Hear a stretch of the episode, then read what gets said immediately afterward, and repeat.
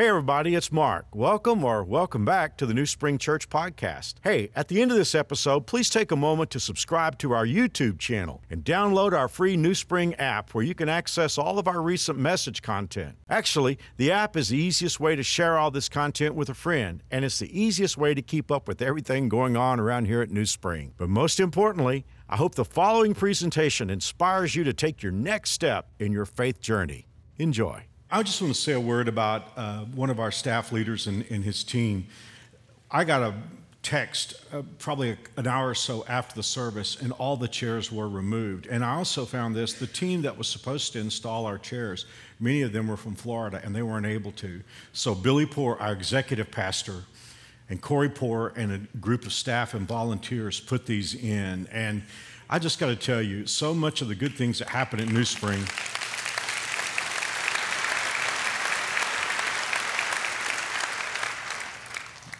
About uh, almost 30 years ago, the Lord allowed me to make a great friend who was a tremendous leader, and he ultimately became our executive pastor. Billy Poor is one of the finest leaders in America that I know. He's very quiet, but so much of what happens around here on a human level is Billy. I'm a dreamer. I have a new idea every few minutes, and Billy's figured out a way to make them come to pass, you know, come to life. So I appreciate so much him and, and the entire team of leaders and volunteers, staff leaders and volunteers who did that. And by the way, I appreciate all of you who are volunteering. You know, people always tell me that they feel something when they drive onto the property, and I always believe that's volunteers. There's a spirit where people are serving out of love, and I really do feel that here at, at New Spring. Well, let's start the series. How about this for a statement? How about resolving something in your mind? And we'll talk about it as we go along, but I want to get you started. And it, goes like this God is all powerful, and He has a wonderful plan for your life, but bad things happen. How are you going to resolve that? How are you going to resolve that, that what feels like cognitive dissonance? I have friends who are atheists, and they will say basically, and, and they, they say it kindly to me, but they say, Mark, God cannot exist as you define him. And I'll say, why not? And they'll say, well, here's the thing. You say that your God is all good and all powerful evil exists. Ergo, your God cannot be what you present him to be. Because if he's all good and evil exists, then he must not be all powerful. He, he's not powerful to stop it. On the other hand, if your God is all powerful and evil exists, he cannot be all good because evil exists. And they, they argue that as kind of a circular argument. Well, we know biblically the answer to that question. But I'm not talking about theology right now. I mean, all of us could theologically define that. You know, when we're talking about bad things happening to somebody else, then we can sort of back up and look at it from a theoretical standpoint and say, well, this is a God follower who's experiencing some bad things. And we can say, yes, God does have a wonderful plan for her life, and we can, we can, we can work it out theologically. But what happens when it's you? What happens when it's you getting that phone call in the middle of the night from a police officer? What happens when it's you sitting in the doctor's office and you've gone in for a routine physical and the doctor is saying the C word? You're a God follower. How do you resolve the fact that God is a wonderful God who loves you and has a great plan for your life, but bad things happen in your life? Well, let's just leave that there for a few moments. We'll come back to it and we'll talk about it. I just know, having lived as many years as I've lived and pastored as many thousands of people and heard their stories as I have, I just know that there's something in the human spirit that longs to get to the place where everything works out. You just you want to get to that place. We feel that. I feel that. I think God has put hope in the human heart. So, consequently, we, we want to get to that place where we have enough money to pay all our bills. You know, maybe we're not there now, but we can envision somewhere along the line getting the money to pay all our bills. And we just feel like there's some place in life where I'm going to get there. And not only that, I'm going to get married to the person who loves me and who has, uh, uh, you know, has great affection for me. And we're going to have this wonderful marriage. We're going to have kids that have straight teeth and makes, makes straight A's, and they always make us proud and are always respectful. And we're going to find this job that not only pays well, but the job where we can't wait to get to work and we have this sense of mission and purpose. And friends, we're going to have friends that love us always, friends that are always in our corner, friends that will stick up for us and will, will never misunderstand us. And on top of that, we're going to have time in our life to relax and unwind I was just talking to a dear friend on my way into the campus. I started to say how old I am, but I'm getting to the place where I kind of want to hide that just a little bit. I'm busier than I've ever been in my life. I mean, I'm just looking at the next three days and, and, and all the speaking and traveling that I've got to do. And I'm like, where's the time to relax and unwind that I always thought was going to happen? And on top of that, we're Christ followers, so we, we expect to have this spiritual life that's dynamic. And like every morning when we get up at 5:30, it feels like we're worshiping at New Spring. We just feel the presence of God. We just sort of float on air spiritually. Okay, how many of us really live there? You know, whatever New Spring's faults are, and I'm sure we have them, you know, every once in a while I hear somebody say, Well, I don't like organized religion. I'll say, You love New Spring because we struggle with organization. but whatever we, I mean, it, we, we do. I mean, God is growing us all the time. We're trying to figure out how to catch up. But I will tell you one thing about us we're real. Whatever our faults and flaws are, we tend to hang them on the line for everybody to see, and New Spring is real. So since we are real, we're just going to wrestle with this. I mean, do you ever go to a church where it feels like, oh, okay, everything is wonderful if you're a Christian, and if it's not wonderful, then you can't say anything? Well, when we're young and idealistic, we think it's just around the corner. Hey, I remember when I was a preteen or when I was in my early teens, I thought life is going to be perfect if I can ever drive. I got so tired of seeing life from the back seat. And I'm like, I cannot wait till I get in that seat behind the steering wheel where I can go where I want to do and have independence. So I used to think when I was a kid, just being real, life will be awesome when I can drive. And then I also thought, when I get old enough to date, I can't wait for that. And then I thought, well, you know, when I get into college, and all of you who are in college, you know the next dream when I get out of college. And then, you know, when I get married, and then when I have kids. And then when the kids grow up and leave. And when I retire, it's sort of like that carrot in front of the proverbial horse, isn't it? I mean, somewhere out there, everything is going to work out. But then reality happens. Stuff happens. Doors close. And I want to say this next line slowly disappointments get hardwired in. Many of us know what that's like.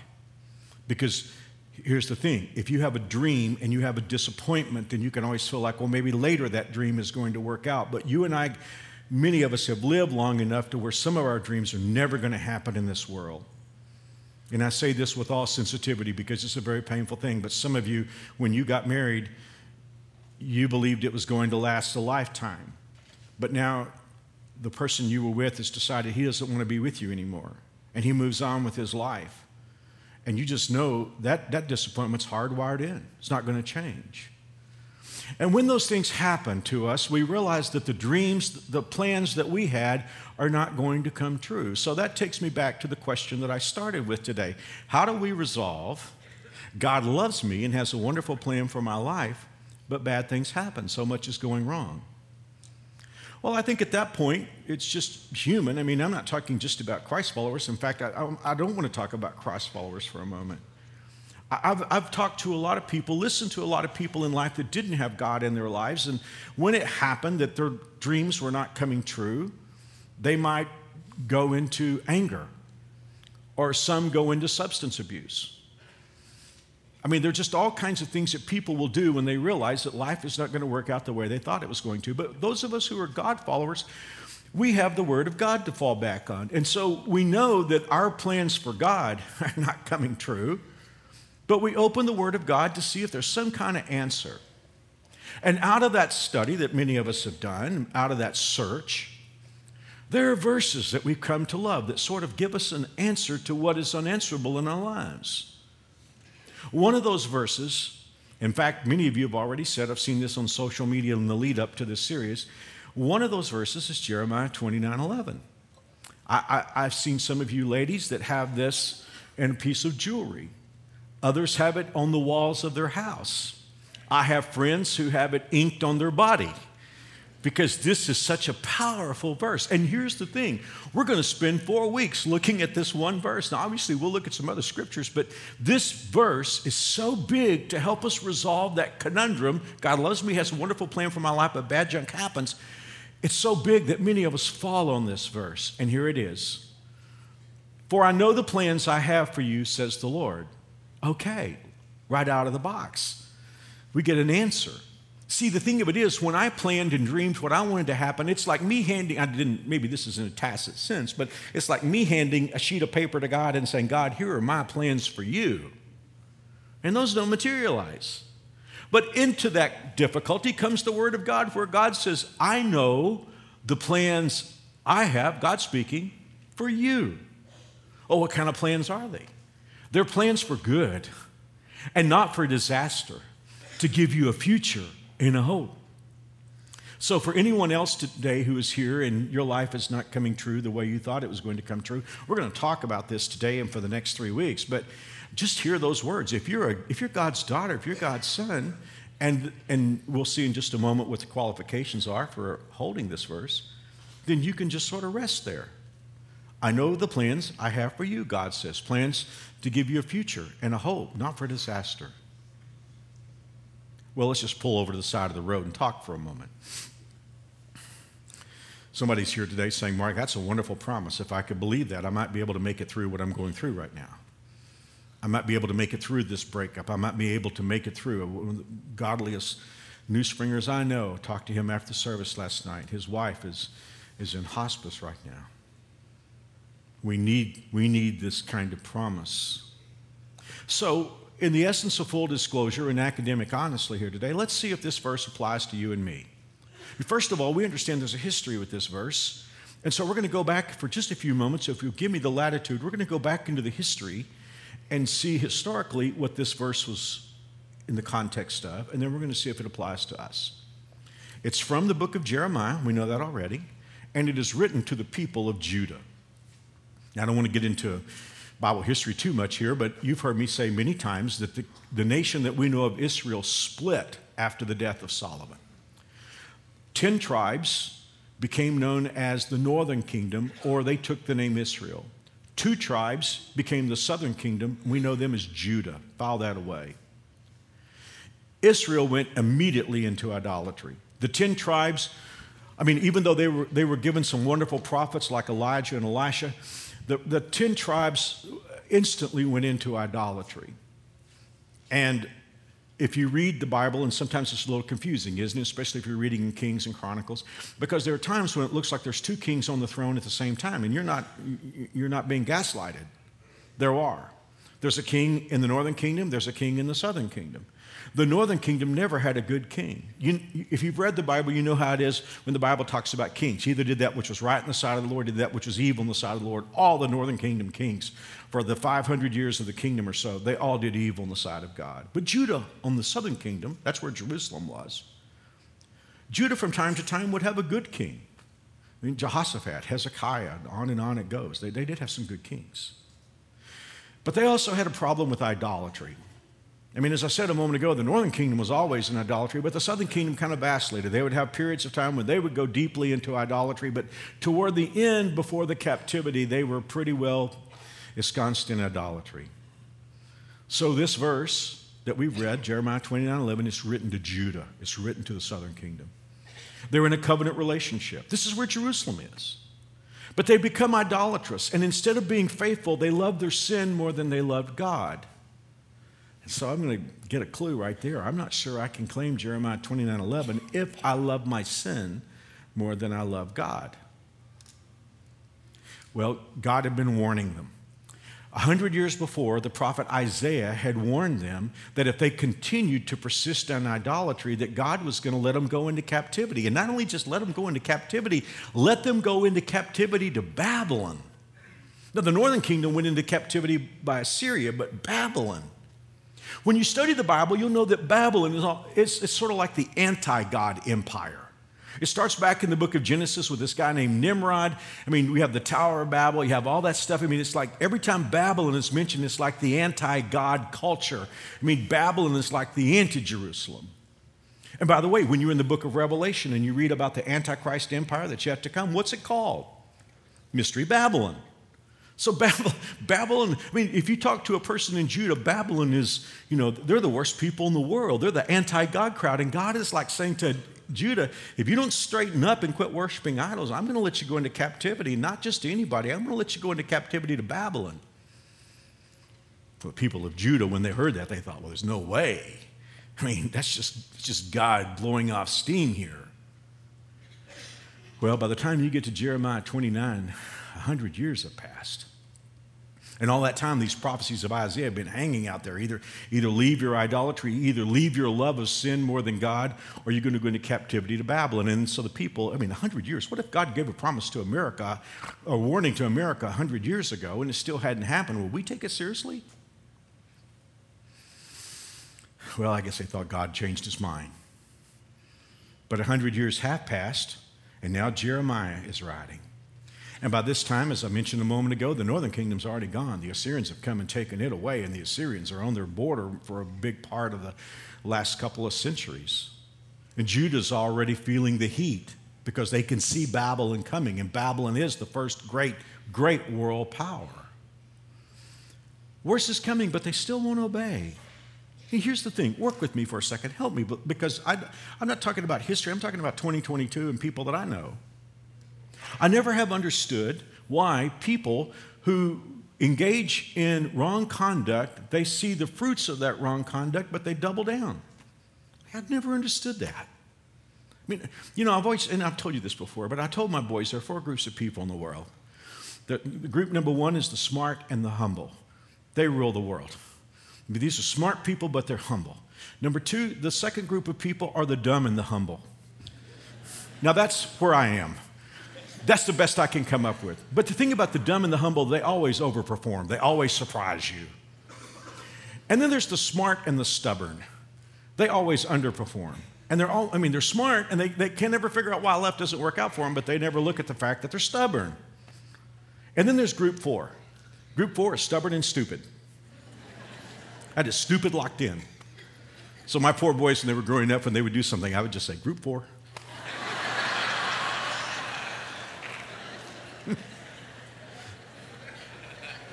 Just so you'll know, I have to say to myself every once in a while, Group four. Well, that's where Judah is. God has warned them, warned them, warned them. The Babylonians are out there at the gate, the barbarians are at the gate. And they're like, we're not going to change. And it's at this, mo- this moment, this moment biblically, we find out whether or not this can apply to us. See, God is saying to Judah, the train has left the station. Your, your door of opportunity of turning around and avoiding captivity, it's gone. It's evaporated. I mean, it's too late. Trains left the station. There are some people that have the idea that God will just be there. I can, I can mess around and sin, but you know, God is always there. He's sugar daddy in the sky. No, that isn't true. Now, I want you to read, because Jeremiah 29 is where we're going to get to. That's where our verse is. I want you to listen to what Jeremiah 18 says.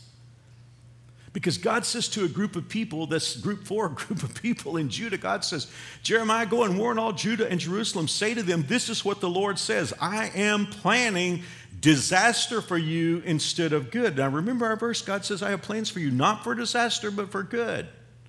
But God is saying to this group just the opposite I am planning disaster. So, turn from your evil ways, each of you, and do what is right. The people replied, Don't waste your breath. We will continue to live as we want to, stubbornly following our own desires. And God forbid, there are probably some of you out there today, maybe not many here at New Spring, but that's what you're saying. You're saying, I know what your word says, God, but I'm going to do what I want to do. Well, God says, okay, group four. Group four. So, if that's the case and God is planning disaster for a group of people, who then can claim Jeremiah 29 11? God says, I have plans for good and not for disaster. Here is the simple answer, and I'll prove it to you in the next few minutes. It is for people who will stay with God when God doesn't seem to make any sense. Can I say that one more time? Jeremiah 29 11, and you'll see this so clearly in the next five minutes. Jeremiah 29 11 is written for people who will stay with God. I mean, obey God, trust God when it feels like God is making no sense. And here's a bigger one, maybe. It is for people who will trust God even if it means being in the minority. You know, we have American Christians here today, they have to go along with the majority I mean, they will concede left and right what God has to say because they just cannot, they cannot, they cannot be in the minority. Well, here's the thing Jeremiah 29 11 is not for that person. Well, let's see how it happened. I mean, why do I say that Jeremiah 29 11 was written for those people who would trust God when God makes no sense? Okay, you're about to see God make no sense. God says to Jeremiah, Tell the people this is what the Lord says. Take your choice of life or death. You remember when you were in college, you had like multiple choice with five choices. This is, this is a two question multiple choice test. Take your choice, life or death. Everyone who stays in Jerusalem will die from war, famine, or disease. But those who go out and surrender to the Babylonians will live. Their reward will be life, for I've decided to bring disaster and not good upon this city, says the Lord. It will be handed over to the king of Babylon, who will reduce it to ashes. Now, if I'm Jeremiah, I'm like rubbing my eyes and saying, God, did I get that right? Would you, would you say that one more time? I mean, because we're expecting just the opposite. I mean, we're expecting God to say, if you want to live, stay in the holy city of Jerusalem and trust me. If you want to die, just go out and surrender to the Babylonians. But now God is saying just the opposite. I'm going to find out where my baby boomers are here today because if you're under 45, you don't have any idea what I'm talking about. So just work with me for a second and have pity on my age. When I was, uh, for some reason in the late, late 70s, it became popular to have disaster movies. And I never did go to them because I thought I have enough trouble in my life without paying money to sit two and a half hours and watch disaster. But all kinds of disaster movies. And one of them was called The Poseidon Adventure. I hope nobody's going on a cruise tomorrow. because the Poseidon Adventure was about a cruise ship that flipped completely upside down. And the guy who led the rescue effort, he had the most difficult time convincing the people that survived the flip over that relief and safety was going to the bottom of the ship because the bottom was now the top and the top was now the bottom. And my staff knows I talk about the Poseidon effect a whole lot because there are just situations in life where life turns upside down and you have to prepare. You have to prepare to see things in that light. And that's where the people of Judah were. It's the Poseidon effect. Down is now up, and up is now down. And God is saying to the people, if you want to live, your future is in Babylon. Your future lies in a place you never dreamed you would be, God was saying. Okay, that's history. Let's make it real. Let's get real for a moment. How many of you right now, watching online, North Auditorium, watching television, how many of you right now are living in a place, I'm talking about that metaphorically, you're living in a place you never thought you'd be. You thought your marriage would last a lifetime? When you stood at the altar and you said your vows, you meant them. And you figured that your marriage would last forever. But it didn't. You thought if you took care of your body and ate healthy, you would never get sick. Since you were a Christian, you never thought you would suffer from an emotional disorder. You thought your kids would grow up and live out their training. You figured that you'd always have a well paying job in your career field, but now it's dried up and gone to a third world country. Life, just puts us in Babylon sometimes. Life just puts us in a situation that's upside down. You're in a place you never thought a God follower would be. What do you do when life puts you in Babylon. Well, at the risk of hanging my personal thoughts on the line, I will tell you what I do. I mean, I'm a very active, energetic person. I go 100 miles an hour, but when life turns upside down on me, I don't know what you do, but I freeze. It's like I lock up, I shut down. And my history is, and I'm just being real with you, my history is that when I get to Babylon, I stop doing the things I normally do. I start think I stop thinking the thoughts that I normally think. I, I, go from that intense activity to just being like a deer in the headlights. And I think that's what happened to these obedient people because God said, if you want to live, then you need to leave and go out and surrender to Babylon. And so they thought, okay, we're just going to go over there and freeze because God's going to bring judgment on our hometown. It won't take long, then we can go home. We'll be there a matter of days, maybe at most months. We're just going to go there and freeze. We Kansans know what that's like. When you hear those tornado sirens, we go to our basement, and what do we do? We just freeze for a little while and we wait for the all clear. Or it's like waiting by the phone to hear important news. maybe of a medical report or waiting to see if you get a job. It's hard to wait by the phone, isn't it? I mean, it, it, and it's hard to wait by the phone waiting for somebody to love you again. waiting for somebody to change. Waiting for life to be right side up again. Who am I talking to today? And you're, you're like me. You're in Babylon today. You're, it's not your fault. I mean, it could be partially yours, could be somebody else's, but you're in Babylon today.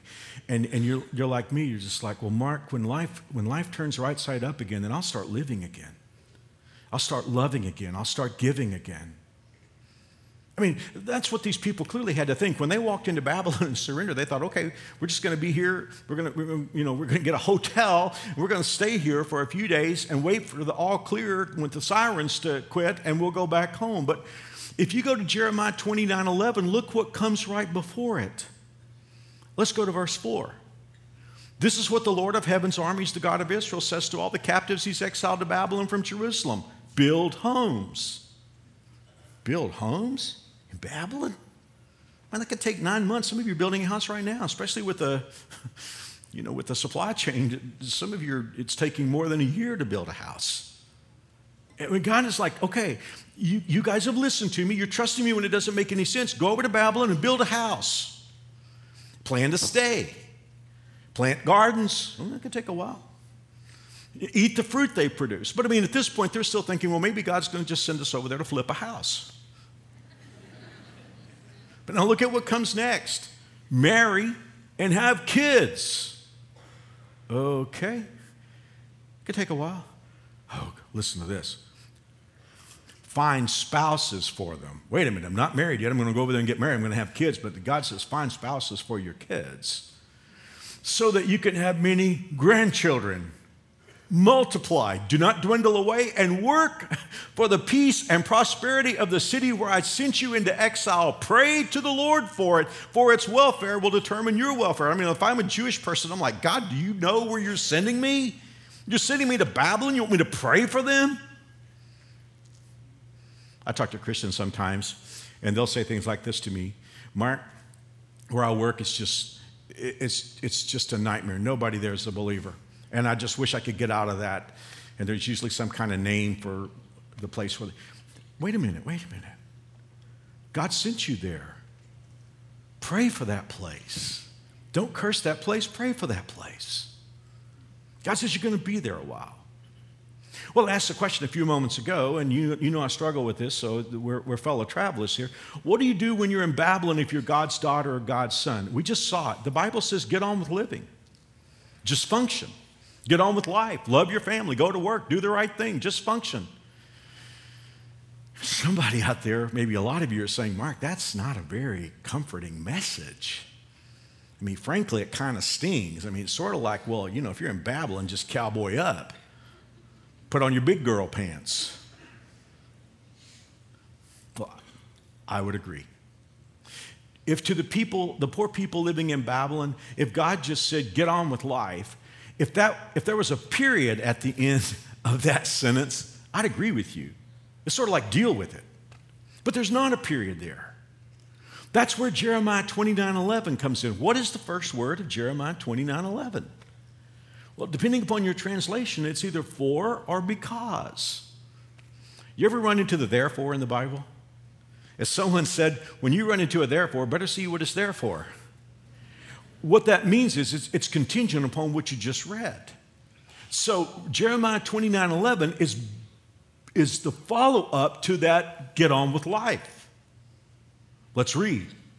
God says, Because, for, I know the plans that I have for you. Okay, that's different, isn't it?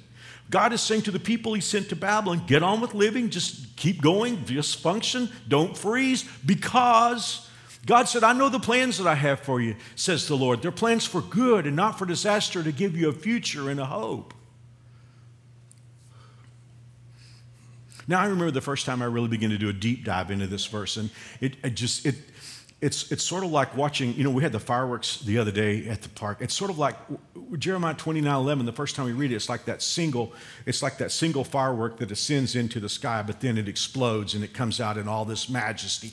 That's kind of what happens in Jeremiah 29 11, because for those of you who thought it's a good verse, it's even way better than you thought it was. Take that word know, for instance. I know the plans I have for you. That word in the Hebrew is an interesting word. It means to know by seeing. Now, it's different when you know something as a fact and you know it because you've seen it and experienced it. I mean, I know there's DNA, but I got to be honest, I've never seen that double helix under a microscope. I know, I know it's there, but boy, if you're a scientist and you've, you've looked at it and you've gotten into genetics, I mean, you know it in a different way than I know it. I've, i know there's Spain. I've never been to Spain. I've been to Oklahoma, for all of you who remember Three Dog Night.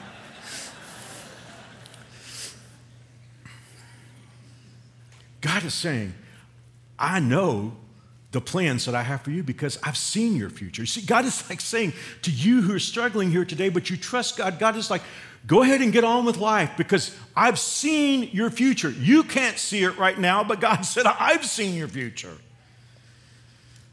I can't read this verse without thinking about my dad. Those of you here a long time ago, you remember my dad. He pastored the same church in Texas for 50 years, and then for 11, 12 years, he was our care pastor here. And he was such a wonderful man with such a tender heart. I, Christmas was always interesting at our house. We always put the Christmas tree up. Usually we would go to South Texas uh, for Thanksgiving, and then we'd come home Thanksgiving evening. We put up our Christmas tree, and, and you're going to laugh at this, but this is just kind of a hill country of Texas thing. We would always cut down a cedar tree on the property of my grandfather and bring it home on top of the car, and we'd get home, put that cedar tree in the house, and it would just aromatize the entire house. And my parents were always planners. I mean, they were always on top of stuff. They would start putting my Christmas presents out Thanksgiving night. And I got to tell you, for somebody with ADD, waiting from Thanksgiving to Christmas to get your gift is torture. And so I would look at those boxes and, and, and, those presents under the tree, and I would want to know what was in there, and I would start asking questions. And my mother was heartless on this. She would just shut me down. Don't ask me any questions. If you ask me about it again, I'll just put it up, give it to somebody else. But my dad, my dad was a piece of work on that. Because Dad could not keep a secret if his life depended on it. And if dad was thinking it, his face just showed it. And I knew that, and I hate to admit this, but I exploited it. so we might be in the living room listening to music or something. Dad and I used to do that a lot. We just listen to music together and kind of talk. And so we might be listening to music in the living room. And so I'd say to Dad, reckon what's in that box right there.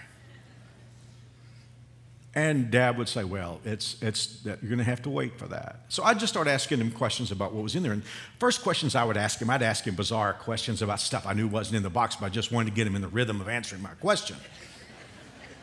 and then I'd just start asking and kind of playing 20 questions, but then it wouldn't be long before I'd start getting in the zone, and his face would tell me that. And I'd see this sort of grin on his face. Okay, then I would go in for and then if I got close to guessing it, he'd start giggling. He'd get this giggle, and he couldn't stop. He couldn't help himself. And I would wind up getting my Christmas present December 13th, and it'd just make my mom furious. Did this for years.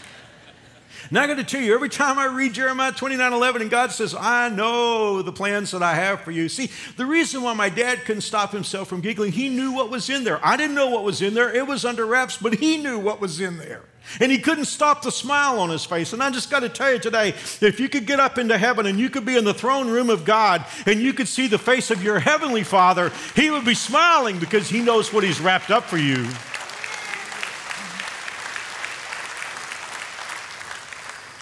And now let's look at another word the plans. Now, some of you will have the word thoughts in your Bible. That's a good word too because there, there, there are companion verses in the Bible that do use the word thought, but neither plan nor thoughts gives us everything that we need to get here. I started to ask where our engineers are, but I know we have a lot of engineers here. And you guys and gals, you, you probably don't like to raise your hand in a crowd. That's part of being an engineer. You like you like to work on you like to work on how things work. Well, I think you engineers can understand this better than anybody else because this word thought or plan, it's closest to the word engineering. Uh, we get our word machinations from this word. Machinations, the root word, machine. I mean, think about this. God is saying, to, and this is one of the biggest things that we're going to get because what will happen is if you don't get this part of it, you're going to be like, okay, that's real cool, Mark. You said I need to follow God when He doesn't make any sense. Well, I'm at that place. God doesn't seem to make any sense right now. And you said God knows the plans that He has for me, but I just don't see them materializing in my life. This is the part of the message you need more than anything else. Because what God is saying is, I know the engineering, I know how the pieces fit together. Would you take it from somebody who's followed God for a long time and lived for a while? I have watched in my life as things would break apart and there'd be broken pieces, like James Taylor used to sing Sweet Dreams and Flying Machines and Pieces on the Ground. I have watched as God would pick up those broken pieces, things I would think were useless, and He would start putting them together, and I've watched Him build something magnificent out of broken pieces. And that's what God is saying. God is like, I, I did the engineering here. I open with a question today. I ask the question how do we resolve God loves me, but bad things happen? Isn't it true that when we struggle to figure out where God is, in time we'll see there was a reason? One of the biggest reasons why Christ followers lose or diminish their faith is because we expect God to do the engineering the way we would do the engineering.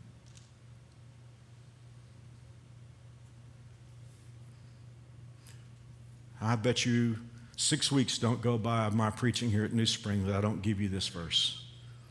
I think about it nearly every day. God says, My thoughts in Isaiah 55. Thoughts, there's the same word. My engineering. My thoughts. In fact, this would be the best way of saying it the way I put things together. I mean, it's one thing to have a schematic, it's something else to have a, a sequence of, of assembly. And God is saying, the way I put things together is not the way you put things together. Neither are your designs my designs, says the Lord. For as the heavens are higher than the earth, so are my ways higher than your ways and my thoughts than yours. God is basically saying, if you could figure out my design for your life, you still wouldn't put the pieces together the way, you, way I would. And God's like, you're playing checkers, I'm playing 3D chess. And that's why human reasoning can never lead to God's plans. I mean, you know the way to get to heaven, I hope. If not, you'll know it in a moment. If you were coming up with a way to go to heaven, what would you, what would you come up with? Well, I know what most people think. You try to be a good person. Well, the problem is, good in God's definition is perfect. And I can't be perfect for 30 minutes. But I mean, that's what most people think. If you ask someone, do you think you're going to heaven? Yeah, I think I'm a pretty good person. I'm a nice person. I, I, we start talking about what we do, what we don't do. I mean, or, or, or could be religion. See, that's the problem with religion. Religion is a human, man made nomenclature. And, and it's kind of human beings' ideas about how you might get into heaven. So you join a particular group and you, you follow the rituals and you do the things that this group says do. But then again, that's, not, that's got no equity in heaven. It may have equity down here on the earth, but it's not real. How would you, how, how would you, what would be your way if you came up with your way to go to heaven? Would, if you were God, would you recognize that the human race had no hope? There's no way they can be good. So you take your son, your only, only begotten son, who is God, and send him into the world and let him become God and human at the same time. Let him live the life that we live, deal with the problems that we deal with, and run the table for 33 years and never do one thing wrong. And then after he lived that perfect life, would you put him on a cross and let him be nailed there and let thorns be hammered into his head, like have his beard pulled out? Would you let people spit in his face and for six hours hang between heaven and earth and die for the human race so that we as, as broken sinners could come and bring all of our sin and have it placed on Christ and have his perfect record transferred to us and have him come out of the grave three days later and offer this to anybody who will just simply believe? Is that the way you would come up with to go to heaven? I don't think in a million years. But that's what God came up with. Because you see, his designs are higher than our designs. And the way he puts things together is different from the way that we put things together. Hey, if you're in Babylon today, and I know many of you are, I want you to know God is, God is working on your future. Um, one more time, if you're in Babylon today, you may not feel like anything is happening, but God is up in heaven and His machinery is running. He is engineering. He is working on your future if you will trust Him when He doesn't seem to make any sense.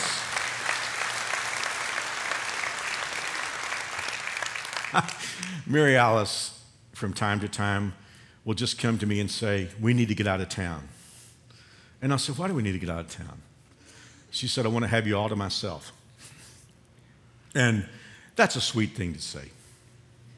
I mean, it's wonderful after all these years. By the way, Mary Alice and I, I think it was last week, we met 50 years ago that day. We were in high school. So